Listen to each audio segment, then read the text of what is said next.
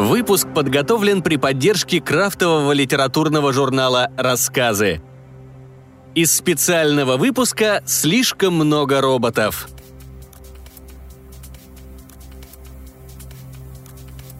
Полина Барон. Экспонат.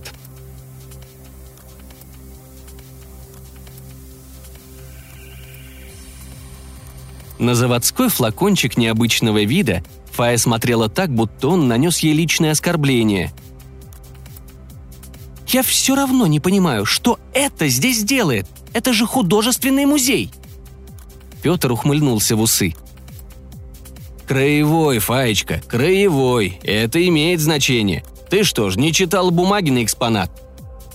Взглядом Фаи можно было сжигать судебные постановления и некоторые не самые удачные контракты – это питерский флакон, серийного производства. Нет, я не читала.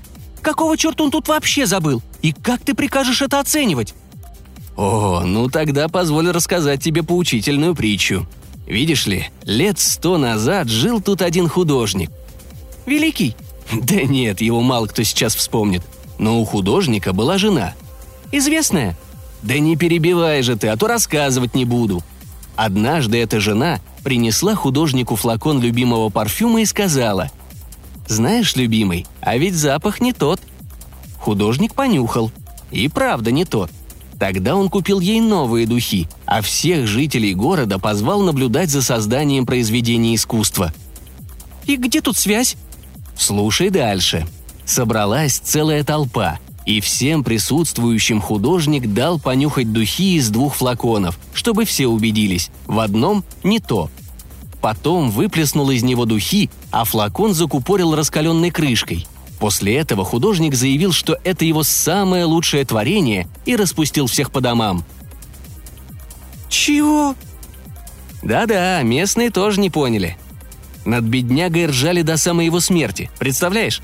Но случай всем запомнился. Городок маленький, развлечений мало. И когда лет эдак через сорок какой-то меценат решил создать музей краевых искусств, он упросил художника отдать этот флакон как часть истории города. Так что мечта художника исполнилась. Его флакон все-таки стал частью художественной выставки. Здорово, правда? Ну, такое себе. Художественности тут все равно не на грош. Эпатаж какой-то. А вот и не совсем.